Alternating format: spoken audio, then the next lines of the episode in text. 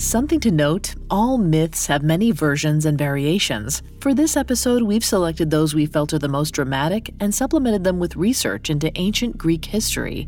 Because mythology comes from oral tradition, there's a wide variety across sources. Our myths may not always be the version you're familiar with, but we hope you'll enjoy them.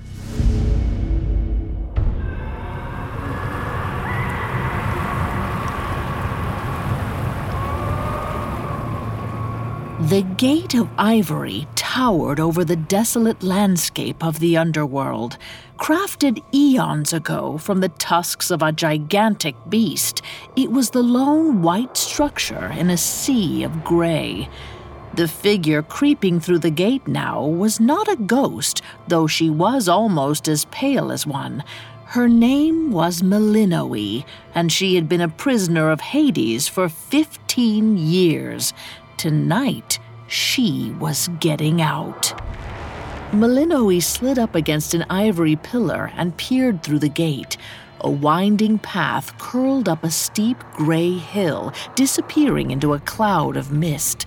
It didn't look like much of anything, but Melinoe knew otherwise.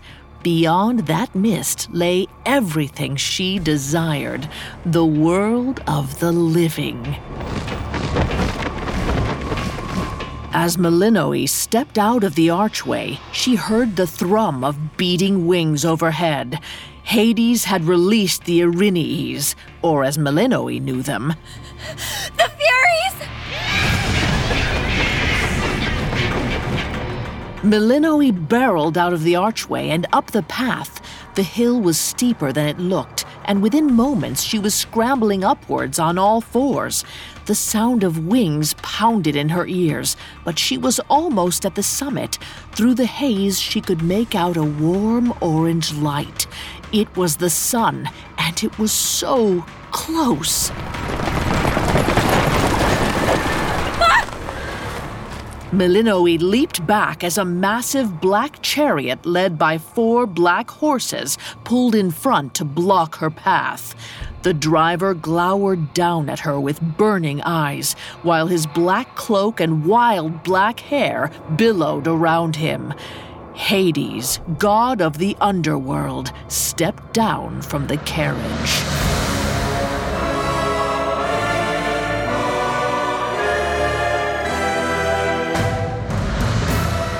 You have never wanted for anything food, servants, jewelry. I give it all freely, and all I ask is that you follow my single rule. I'm through with your rules and this whole evil place. I'm leaving you, tyrant. Come now, Melinoe. Is that any way to speak to your father?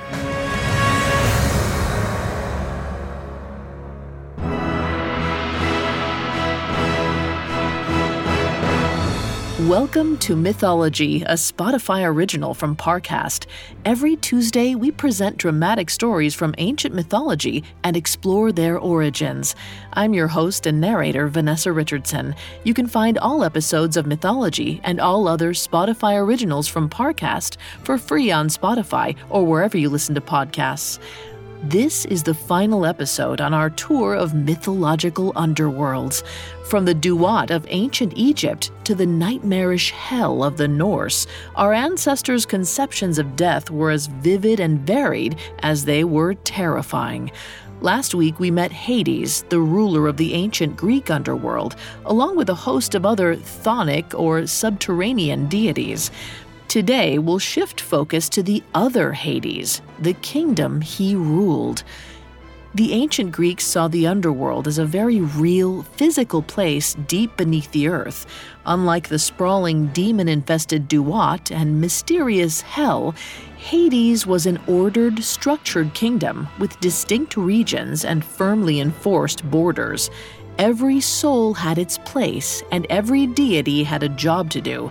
It was the perfect underworld for the practical, innovative Greeks, and exactly the type of place you'd expect a dutiful, iron willed king to manage. It was also the last place you could ever hope to escape from. Coming up, a soul slips through Hades' iron grip and sets the underworld on course for war.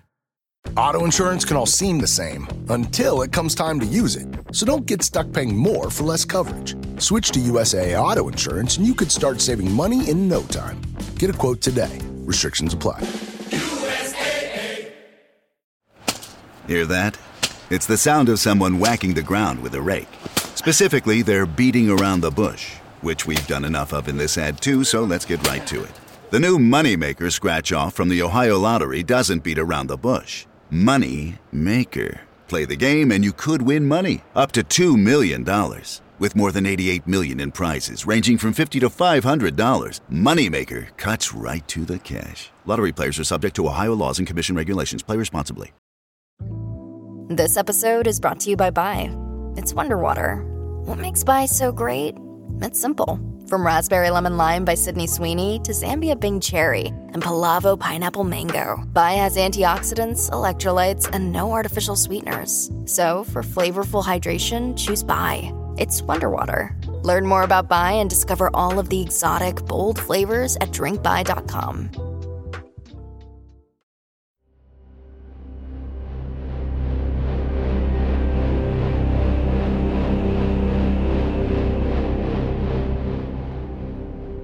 When I first heard my god's tale, my heart swelled with pride.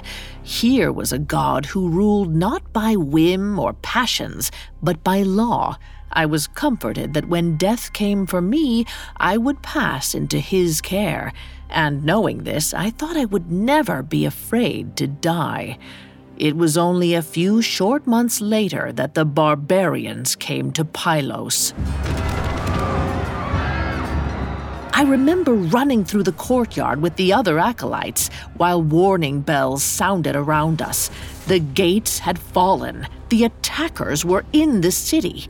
Looking down the steps to our grotto, I saw a horde of them in the main square, overturning carts and setting buildings ablaze.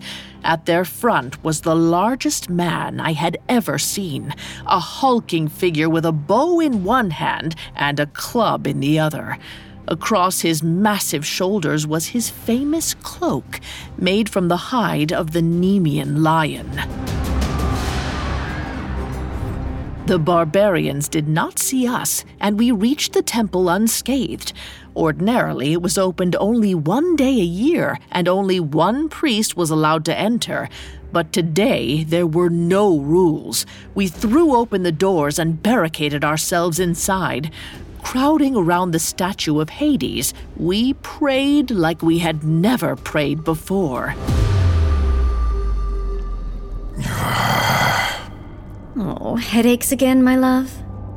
Hades sat on his throne, massaging his furrowed brow. Not even Persephone's cool touch could dispel the pain in his pounding skull. And for once, this headache wasn't caused by Hermes's prattling. It's those accursed Pylians. They won't stop shouting my name. Well, have you ever considered helping them? You have a temple there and everything. That makes them your people. they're among the living. Once they're dead, they'll be my people. Then I'll help them. Oh, I'm sure they'll appreciate it. You missed Hermes earlier, delivering the usual party invitations. And he asked about the doctor again. I already told him I am not giving up my favorite physician. I like Asclepius right where he is. The siege of Pylos was only the first of Hades' problems. The more pressing issue was a disagreement between Hades and his brother Zeus over the fate of a single mortal soul, that of a physician named Asclepius. It all started when Asclepius discovered a way to bring the dead back to life. Despite the doctor's pure intentions, the procedure threatened to unravel the tenuous fabric of fate. Hades and Zeus both agreed that Asclepius had to go. That would have been the end of things if Asclepius had been an ordinary mortal, but as it turned out, the doctor had a famous father, the sun god Apollo. Can you believe Asclepius was a demigod? He hardly seemed the type. I can't believe you didn't check before you and Zeus killed him. If you talked to Apollo first, you might have avoided this whole mess. Apollo had taken the news of his son's death rather hard. The sun god had gone on a rampage, slaughtering scores of the Olympian Cyclopes who crafted Zeus's thunderbolts. Now Zeus wanted the whole thing over and done with. He'd promised Apollo that he would raise Asclepius from the underworld and bring him to live on Olympus. He should have consulted Hades first. There was nothing to discuss. Asclepius is dead, therefore he is mine.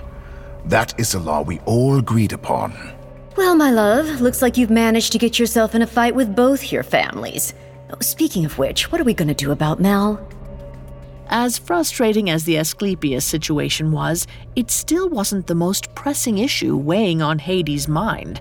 The real problem was his daughter. She's not happy, Hades. Maybe if you found her a job, something that suits her. Don't you think I've tried that? I told her we could get her something like her sister, Macaria. You know what she said to me? That she'd rather die than spend her time ferrying privileged souls to even more privileged afterlives on a luxury island? Um, something like that. Honestly, my love, it's like you don't know her at all. You have to talk to her. And try to listen this time. I suppose you're right, as usual. Fine. I'll talk to her. Again.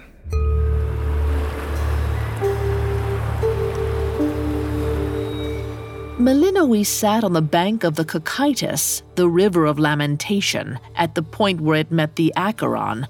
It was her favorite spot in all the underworld. From here, she could watch the shades of the newly dead pile up while they waited for Charon to take them into the underworld. Every now and then there was a shade who couldn't pay the ferry toll, meaning that their earthly bodies had not received proper burials. These wandered the banks of the river, staring longingly at the underworld they could not enter. Eventually, most of them drifted off to haunt the world of the living as ghosts. Melinoe was watching a trio of wraiths amble along the shore when she heard footsteps approaching. Hey, Dad. Come to scold me again? Banish me to my rooms? Doesn't matter. Just a smaller prison, right? Your mother thought we should talk, Mel. I want to apologize. I've been distracted lately. There's this business in Pylos, and your Uncle Zeus won't stop pestering me for this Dr. Asclepius. I told him if we bend the rules for one mortal, we'll have to bend them for everyone. Awesome. You wanted to talk about work. What? No, we can discuss anything you want. Are you going to let me move out? No. Then there's nothing to talk about. I know it's hard for you to understand, but your mother and I simply want what's best for you. When you're older, When I'm older, you'll just find another excuse to keep me locked up, just like you do with the rest of your precious shades. You don't let anyone leave, that's not true. isn't it? Maybe we should ask someone who knows. Melinoe held up a stark white leaf. Hades stood rooted to the spot, staring at the leaf as if it were a venomous snake. Where did you get that? I heard a story that before you met Mom, there was another woman, a nymph named Laoke. You saw her dancing in a grove of trees and just had to have her. So you brought her here. You tried to make her happy, kept her in Elysium where everything's just swell. But she wasn't happy. She wanted to leave. And you didn't let her. You kept Laoke here the whole span of her mortal life. And when she died, you turned her body into a white poplar tree. There's a whole grove of them in Elysium now. She's still your prisoner. You've been talking to Nyx, haven't you? She's turned you against me. At least she tells me the truth. All I get from you is rules and secrets. Oh, you are a foolish girl. If you show me anything, it's that you can't be trusted out of my sight, much less out of my realm. I'm getting out of here whether you like it or not. Lock me in Tartarus if you want. Sooner or later, I'm going to escape. Go ahead and try. Hades spun on his heel, stalking away from the riverbank. Melinoe watched him go, a faint smile on her lips. Hades didn't know it, but he had given her exactly what she needed. Though she had already tried to escape many times, Melinoe had never known what she would do once she got out. There was Olympus, of course, but Zeus would send her right back the moment she showed up on his doorstep. Unless she had something to barter with, like a soul he desperately wanted. And now, thanks to Hades, Melinoe knew just where to find one.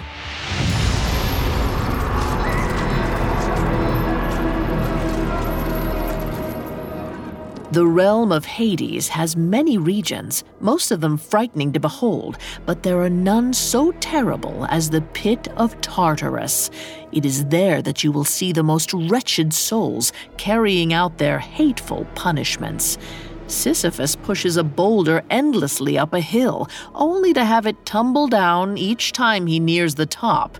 Tityos lies chained to a rock while two vultures tear at his liver. Ixion hangs from a burning wheel, his only source of light save for red hot streams of bubbling lava. All of these received punishments to fit their crimes. So it was with Asclepius. Please lie still! I've almost got everything back in place. It will hurt worse if you squirm. The torture pits of Tartarus created a never ending stream of bloodied and battered souls. Asclepius treated them all. He sewed wounds, repaired shattered limbs, and sifted through the entrails of the disemboweled. All of this he did without rest and with his wrists and ankles shackled. But the true punishment was that once he was done, his patients were all sent off to be tortured again. There. Good as new.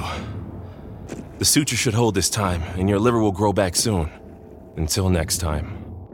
Asclepius set his tools down on the blood soaked operating table as his patient was carted off.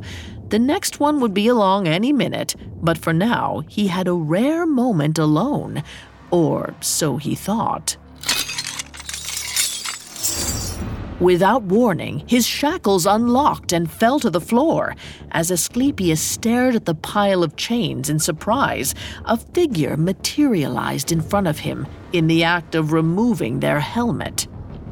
Hades, what new torture do you have for me now? Wait, who are you? Long, dark hair fell around the figure's shoulders as the helmet came free. It wasn't Hades, but a waifish teenage girl with pale skin and shadowed eyes. Dr. Asclepius, I presume? Grab your personal effects. I'm dead. I haven't got any. Even better. I prefer to travel light. Sorry, where are we going? You're on the ground floor of the underworld, Doc. There's nowhere to go but up. I'm breaking you out of Tartarus. Coming up, a jailbreak for the Eons. They say time heals all wounds, but sometimes time can do anything but. Welcome to Cold Cases, the new Spotify original from Parcast. I'm Carter Roy. Every Monday, join me as I revisit the clues and miscues of some of the most elusive criminal cases in history. From burglary and arson to kidnappings and murder, each episode of Cold Cases explores the many types of crime, the many ways they remain unsolved, and how long it takes to find the answers, if ever.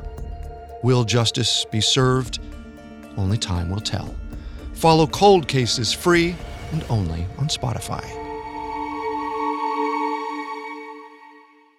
Now back to the story. The winged fury Alecto stalked the lower chamber of Tartarus, picking pieces of flesh from her barbed flail. She was one of the Erinyes, the goddesses of vengeance, who oversaw the punishments of Tartarus. It had been a productive morning, spent rending flesh and breaking bones. Nothing too exotic, but Alecto thought she might get a bit more creative with the next prisoner. Her planning was disrupted by a startling sight. The door to a jail cell was standing open. With a single flap of her wings, Alecto crossed the courtyard and flew into the cell. It was the one where the new physician Asclepius treated the wounds of other prisoners. And it was empty. Alecto let out a shriek of rage that echoed through the dungeon. A moment later, the air was filled with the sound of beating wings. Alecto's sisters, Megaera and Tisiphone, rushed into the cell. The moment all three crones were inside, the door slammed shut. Morning, ladies. Hades' daughter, Melinoe, stood on the other side, grinning through the bars. The Furies rushed to the door, hissing and baring pointed teeth. They reached through the bars, clawing at the air with taloned hands. But the teenage underworld goddess stood just out of reach. Oh, I'd love to stay and chat, but I really have to run. Enjoy the new digs. Melinoe ignored the howls of furious anger. She hurried to the next cell over and unlocked it, then headed to the next door and did the same. The soul of Dr. Asclepius followed close behind, nervously wringing his hands. What are you doing now? Shouldn't we be getting out of here? Every good jailbreak needs a diversion, Doc. The first unlocked cell slowly opened and a giant lumbered out. Melinoe tossed him the ring of keys. I think the inmates can take it from here. Shall we be going? Let's. There is only one road out of Tartarus, an ancient winding staircase of crumbling rocks jutting from the sides of the great pit. Melinoe led the way with the haggard Dr. Asclepius trailing a few steps behind. His foot snagged one and he stumbled toward the edge. Melinoe grabbed his wrist just in time, wrenching him back to safety. Uh, careful! We're right over the Titan's cage. I'm sure my grandfather would love a snack after all these centuries. Please, I need to rest. There isn't time. If you want to get out of here, you'd better. Duck! This time it was Asclepius who pulled Melinoe aside. A club sailed through the air where her skull had been. She looked up to see a hundred armed, fifty headed giant standing glowering down at her. Hecatonchires. I'll deal with this. What should I do? Enjoy the show. Asclepius gaped as Melinoe raced up the last of the stairs to meet the giant. She danced just out of its reach, nimbly dodging every attempt to snatch her. As it reared back for another swing of its club, Melinoe whipped out a pair of onyx daggers and dashed forward. She slid between his open legs, slashing at the tendons of his heels. The Hecatonchires roared in pain, but Melinoe wasn't finished. She hopped to her feet and delivered a firm kick to the giant's buttocks, sending him toppling over the edge into the pit. Asclepius watched him plummet to the bottom, where he landed with a sickening splat.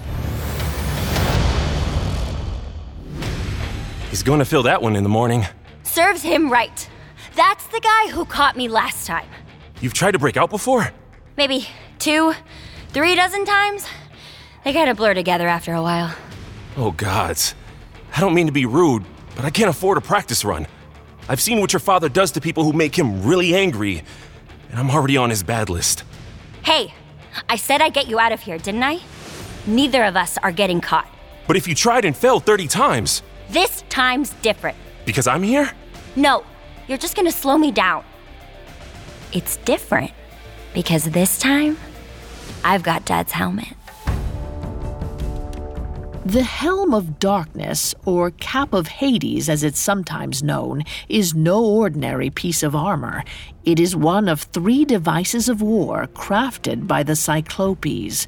For Zeus, they made the thunderbolt to rend the sky and pierce the Titan's thick hides. For Poseidon, they made the trident to shake the earth and stir up tempests. And for Hades, they made the helmet, which renders its wearer invisible. It is for this reason that Hades is called the Unseen, for no mortal shall look upon his face until the day we enter his realm forever.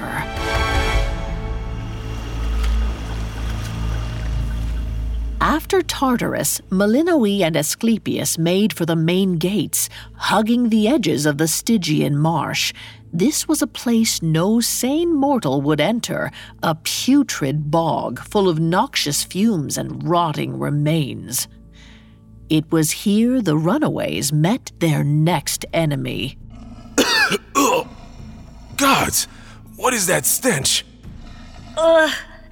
I'd recognize that breath anywhere. Eurynomus. Little is known of the demon Eurynomus, the spirit of decay and rot. He feeds on the flesh of dead mortals buried within the earth so that all mortals become bones in time. He has mottled black and blue skin, a lipless mouth with gnashing teeth, and wears a cape sewn from dead vultures. Quick, before he wakes up, give me the helmet. What? I'm not giving it to you. It's mine. Of the two of us, I'm going to seem a lot more out of place wandering around the underworld. You live here. The second you put this thing on, you're just going to disappear and leave me. I would never. You're my ticket into Olympus, pal. I'm not letting you out of my. Now look what you did. What I did? Melinoe had already slipped on the helmet and disappeared. Asclepius looked up to see the hulking blue demon bearing down on him. He suddenly felt very alone. Then he noticed a line of footsteps forming in the soft mud, racing toward Eurynomus. Melinoe was charging the demon. Unfortunately, Eurynomus saw the footprints too. With a sudden lurch, he reached down and snatched the invisible Melinoe out of the air, then plucked the helmet from her head. She squirmed in his massive palm as he grinned down at her. Uh, uh, let uh, me go! Suddenly, Eurynomus's eyes went wide. His jaw slackened and he tumbled forward, crashing headfirst into the marsh. Melinoe rolled free of his hand and pushed herself up. Her onyx dagger was embedded in the side of the demon's skull, and Asclepius was clinging to his shoulders. How, how did you? The pterion is the weakest part of the human skull. I guess that demon's anatomy wouldn't be too different. Asclepius reached down and scooped the helmet out of the murky swamp water. He held it out to Melinoe. Shall we get moving? Let's. Soon enough, they passed out of the marshes and into the meadows of Asphodel. A haze of twilight lay over a field dotted with white flowers. At the center, a great mass of souls pressed together, moaning quietly. Asclepius stared at the shade's blank faces as he and Melinoe pushed through the crowd. They don't even seem to notice us. They are only half awake. Even if you could rouse them, they wouldn't have much to say. In some ways, it seems a worse fate than the horrors of Tartarus. At least I knew myself there.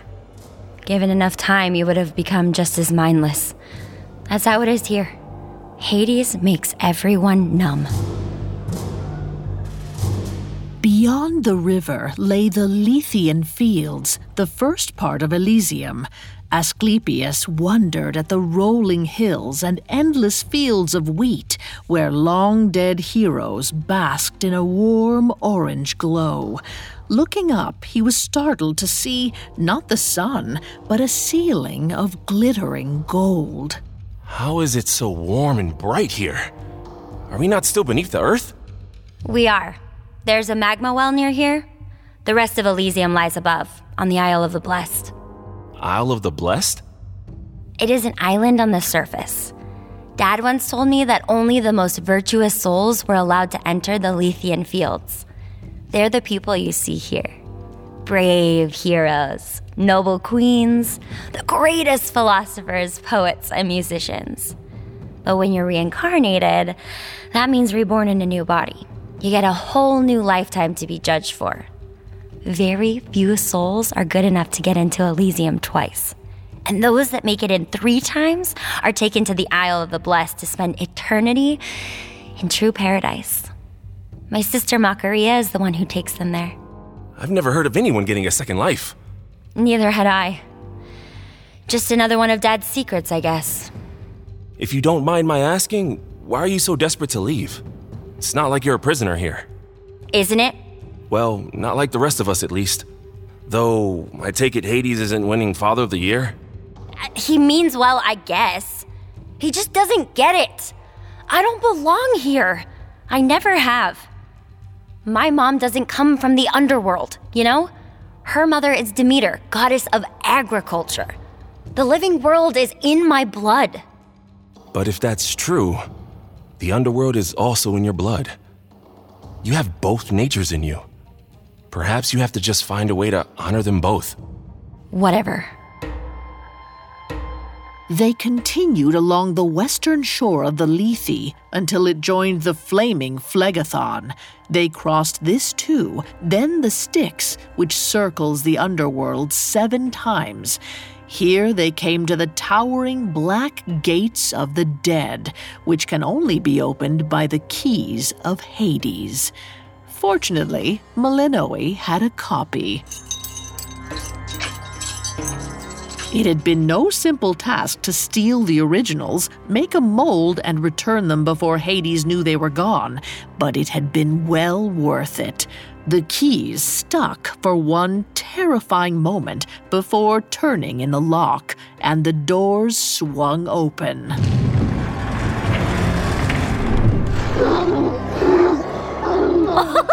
hey, boy, easy. It's just me and a friend. Getting past Cerberus was even easier.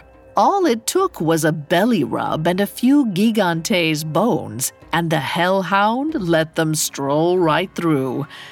Charon was trickier, as she expected. The ferrymen charged the dead one iron obol coin for passage across the rivers of the underworld, but Melinoe didn't have an obol, and Asclepius had already spent his. But after some haggling, Charon had accepted an alternative payment a golden tree branch fished from the shallows of the Styx months earlier. They reached the far bank of the Acheron, crowded with waiting shades. Melinoe's heart hammered in her chest as her feet touched dry land. She was now further than she'd ever gone before, but she was not ready to celebrate just yet. A rolling mist lay ahead of them, so thick that Asclepius had to hold on to Melinoe's cloak to keep from getting separated. They walked through this gray white haze for what felt like hours until slowly the mists began to lift. Melinoe looked up and her stomach plummeted. A thousand gemstones twinkled down at her from the dark ceiling. No! Oh, we're still trapped. We must have been walking in circles. Melinoe. It's gotta be another one of his tricks. No matter what I do, he'll never let me leave. Melinoe, relax. Those aren't stones. They're stars. What? Melinoe looked again. Asclepius was right. It was not a ceiling of earth above her, but the night sky. Melinoe's eyes filled with tears as she took in the glittering constellations. In the distance, a bright orb burned on the horizon, filling the sky with streaks of orange and purple.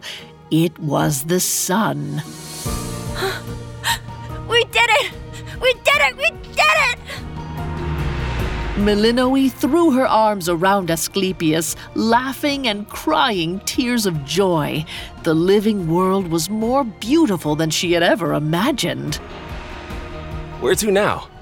I've never really thought this far. We have to get to Mount Olympus.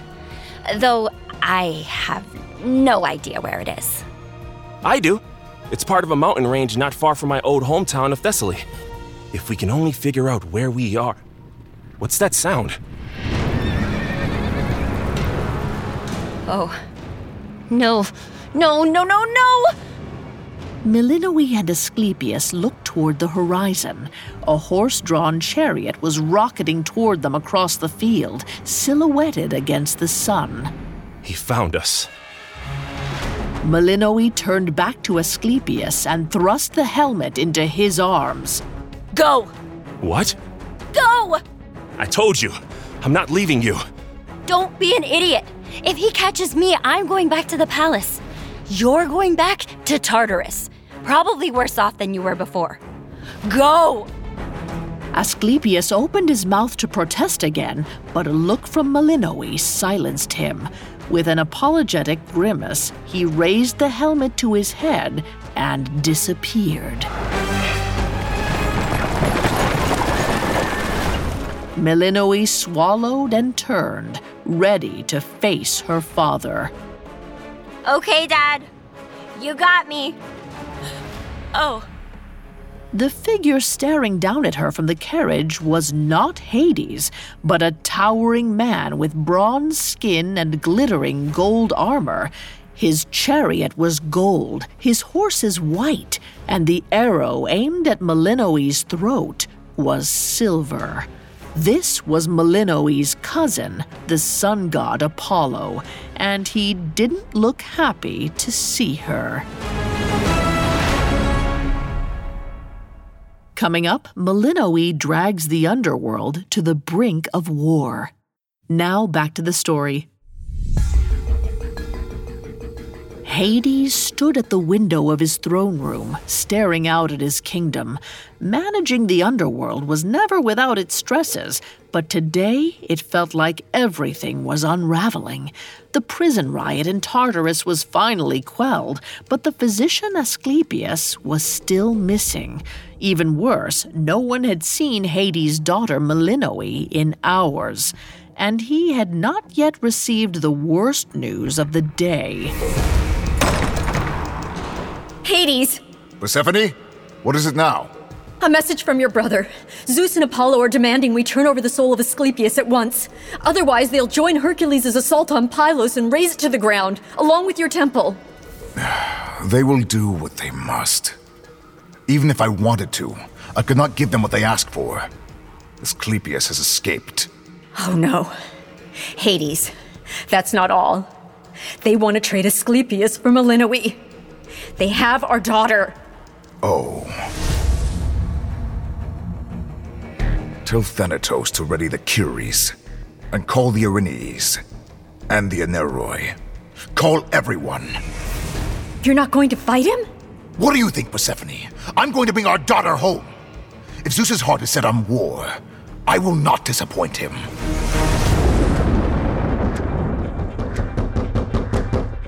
While Hades was marshaling the forces of the underworld, far, far up above, his daughter was enjoying her newest prison.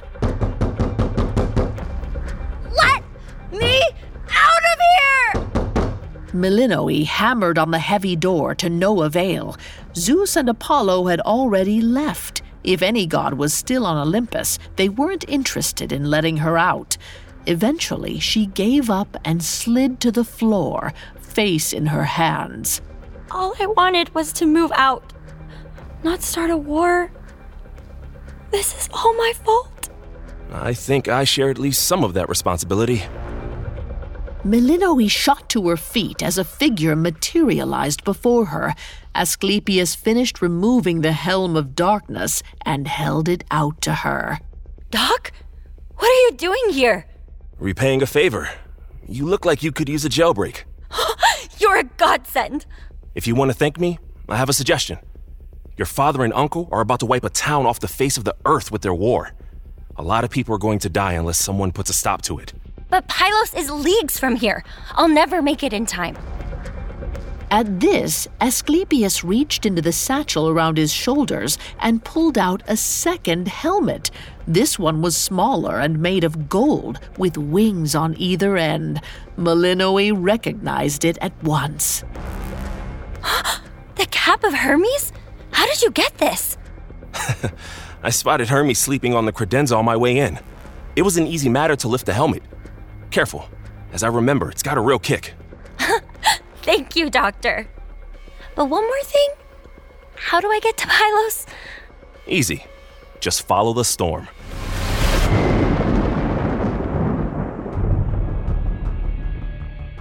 When scholars recall the stories of the Olympians, they cite two great wars.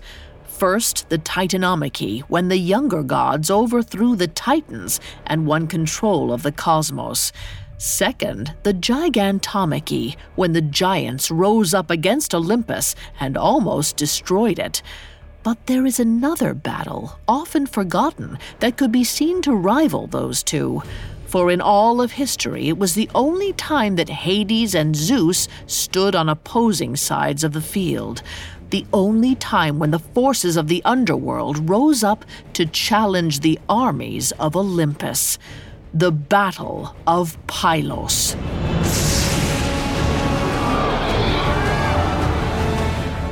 The sky over Pylos was black with storm clouds and the bodies of winged demons. Mortal Greeks knew these creatures as the Keres, disease ridden spirits of doom and violent death. Alecto, Megaera, and Tisiphone had been appointed to lead them, but there was no guiding the creatures once their bloodlust had taken hold.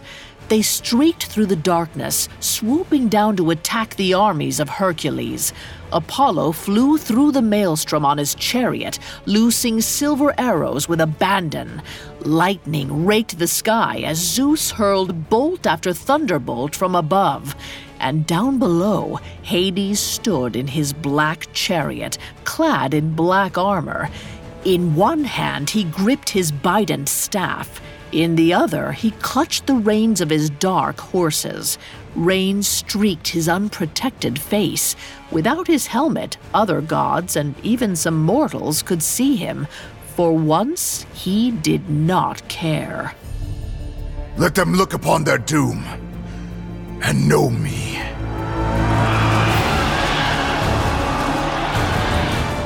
Hades raised his scepter, and the army of chthonic spirits behind him charged.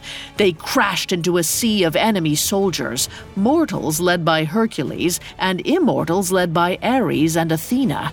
Thanatos followed close behind, swooping low over the battlefield like a dark bird of prey. He darted and weaved through the chaos, cleaving souls from their bodies with his glittering sword. Everywhere you looked, immortals clashed with demons, while mortals wailed in terror and pain. They had come prepared for war, but had found themselves in a battlefield of their worst nightmares. Hades rode through the battle, crushing enemies beneath the wheels of his chariot. With each swing of his staff, he split the earth, sending mortals tumbling to their deaths. He would have fought until all the armies of Hercules were dead if she hadn't stopped him. Dad! Melinoe? Hades pulled up hard on his reins, bringing the chariot to a shuddering stop. Melinoe materialized suddenly before him, with the cap of Hermes under one arm and his own helmet in the other. She rushed toward him, dodging soldiers. Dad! You have to stop this! What are you doing here? I thought you were captured! I told you, I can take care of myself. Asclepius is back at Olympus like Zeus wanted. I'm going back to the underworld like you wanted. So you can stop this whole thing before someone really gets hurt. Call off the battle and send everyone home. It's too late for that! Your uncle crossed a line when he threatened my family. Do you even hear yourself? He is your family, your brothers. I'm glad you're safe, Melinoe. Now put that helmet back on and go home. Ugh, you are so infuriating. I broke out of Tartarus to get away from you. I broke out of Olympus to get back to you, and you still won't listen. Melinoe was right. Hades wasn't listening. He was staring across the battlefield at a hulking man with long, wild hair and a lion skin cloak. The man's bow was aimed right at Hades. He released the arrow. It arced through the air, rocketing toward him. Hades saw its path and knew it would not strike its target. The beat of a demon's wing sent it off course the slightest degree, pointing it toward the back of Melinoe. In the blink of an eye, Hades stepped forward to shield Melinoe with his body. Ah!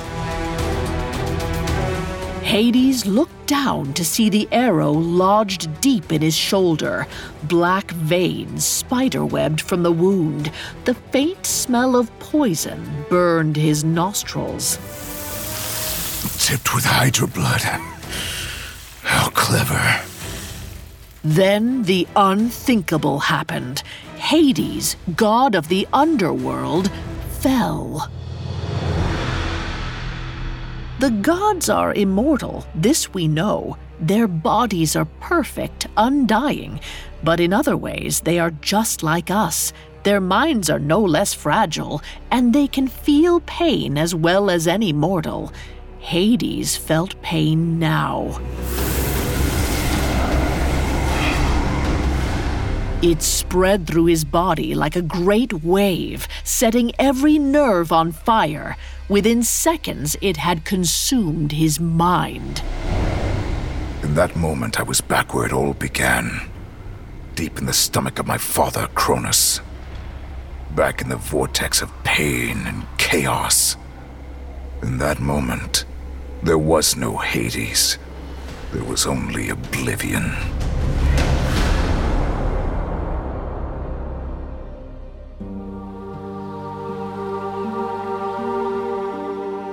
Hades opened his eyes. He did not know where or when he was, only that some time had passed and that it was very, very bright.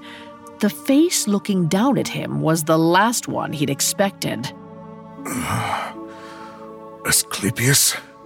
Actually, it's Paeon now. Zeus had me, uh, how would you put it? Immortalized? How are you feeling? A bit stiff. Well, that's better than all consuming agony. Can you move your fingers? yes. Try sitting up. Slowly. Hades did as the doctor asked, carefully pushing himself up to a sitting position. He tested his wounded arm and found that while it still ached, it retained all of its mobility. He looked around, blinking at his surroundings, and found that he was in a grotto of Olympus.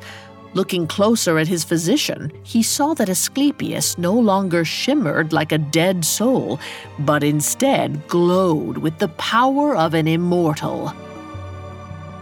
Did Zeus destroy Pylos? Where's Melinoe? She's fine. She's back in the underworld. And Pylos is still standing. Everything stopped when you fell. You should have seen your people. I thought they were going to march on Olympus that minute and tear it down column by column. Probably would have if Zeus wasn't so quick to call a truce. I see. I know he wants to put this whole thing behind him. So long as you're all right with me staying here and not going back to Tartarus. it appears that you are no longer dead, so there is no reason you should be in the underworld. What are you going to do? Well, seems like Olympus could use a head physician. And there are a lot of mortal doctors that need guidance. The state of the medicine they're practicing, it's positively Stone Age. I think I can do a lot of good here. Perhaps. But I'd advise you not to revisit your old experiments. Mortals, generally speaking, are meant to die. Understood. You can expect a steady stream of souls. I'll just try to make their lives a little less short and brutal before they arrive. Lovely. oh, you really shouldn't get up just yet. Thank you for your services, Doctor. But I'll not be needing them any longer. Once again, I have been away from home far too long.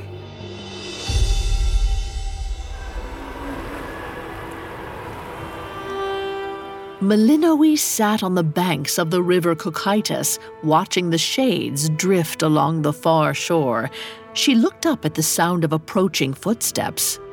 You're back already. I thought you'd be on the mend a while. Your doctor friend is quite skilled. Tartarus will sorely miss him. I'm sure. So, what level of grounded am I? I've never started any interfamily wars before, so this is uncharted territory for me. Me as well. But I think you're more than old enough to learn from your mistakes without me dictating punishments. I just came to give you this. Hades held out his hand. Dangling from his fingers was a ring of golden keys. Dad, i- is that. Your own set of keys. So that you may come and go as you please. Though your mother expects frequent visits. Melinoe took the keys, staring at them in disbelief. Then, without warning, she threw her arms around Hades, wrapping him in a tight hug. Ah, oh, Melinoe! My shoulder. Sorry, I. Thank you. I should have given you your own set ages ago. There is one other thing I have for you. More of a favor than a gift. Would you take this? Seeds? White poplar seeds. They are such unique trees. I think it would be a shame if they only grew in the underworld forever. Would you mind planting some the next time you're in the overworld? No problem, Dad. Well, you're free now, just like you wanted. Have you thought about what you're going to do? Actually, I did have something in mind.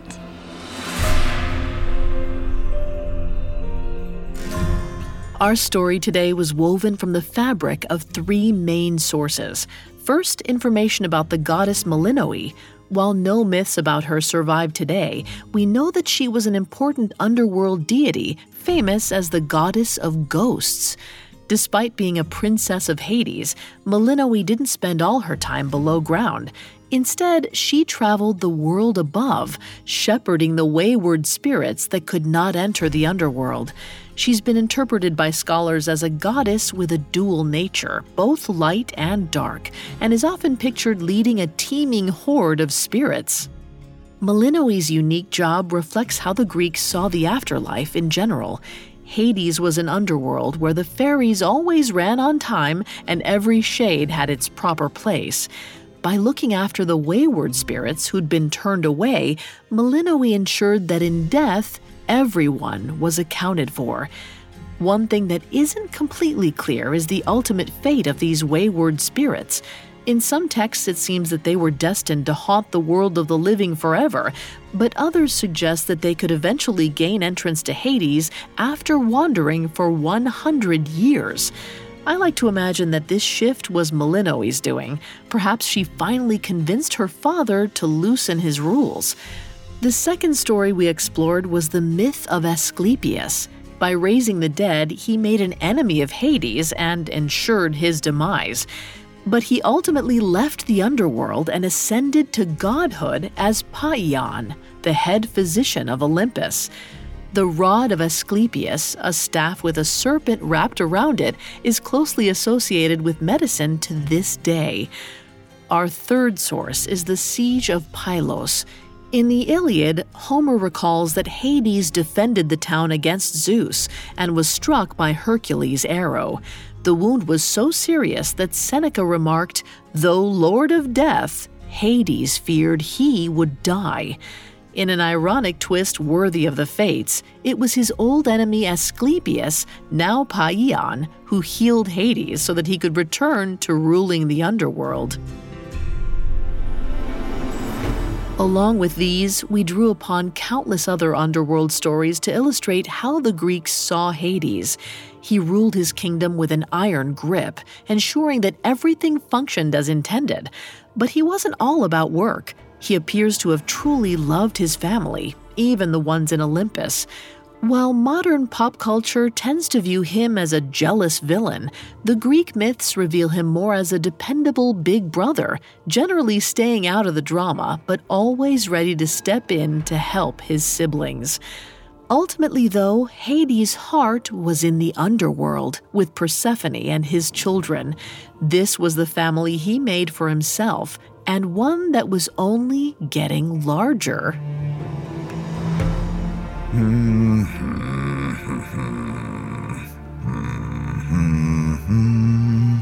You sound happy, my love. I take it the headaches have finally stopped? Persephone, come over here. I want to show you something. What's this? They're plans for what I want to do with Melinoe's old rooms. What do you think?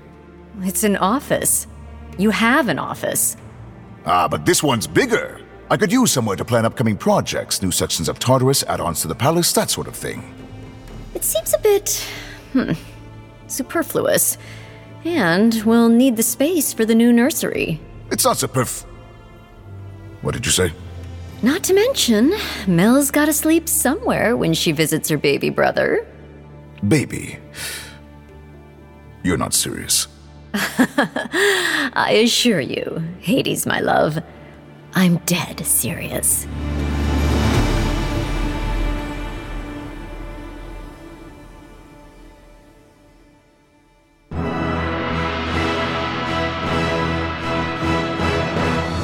Thanks again for tuning in to Mythology. This concludes our tour of the ancient underworlds. We'll be back Tuesday with a new episode. And if you enjoyed today's story, keep your eyes on the feed. The Chthonic gods will return in a future episode. Zagreus, heir of Hades. You can find more episodes of Mythology and all other Spotify originals from Parcast for free on Spotify. We'll be back next Tuesday with another epic story. Mythology is a Spotify original from Parcast. Executive producers include Max and Ron Cutler. Sound design by Brian Golub, with production assistance by Ron Shapiro, Trent Williamson, Carly Madden, and Freddie Beckley. This episode of Mythology was written by Andrew Kelleher, with writing assistance by Robert Teamstra, fact checking by Bennett Logan, and research by Adriana Gomez. The amazing cast of voice actors includes Jerry Courtney Austin, Brian Green, Cameron Nicod, and Laura Faye Smith. I'm Vanessa Richardson.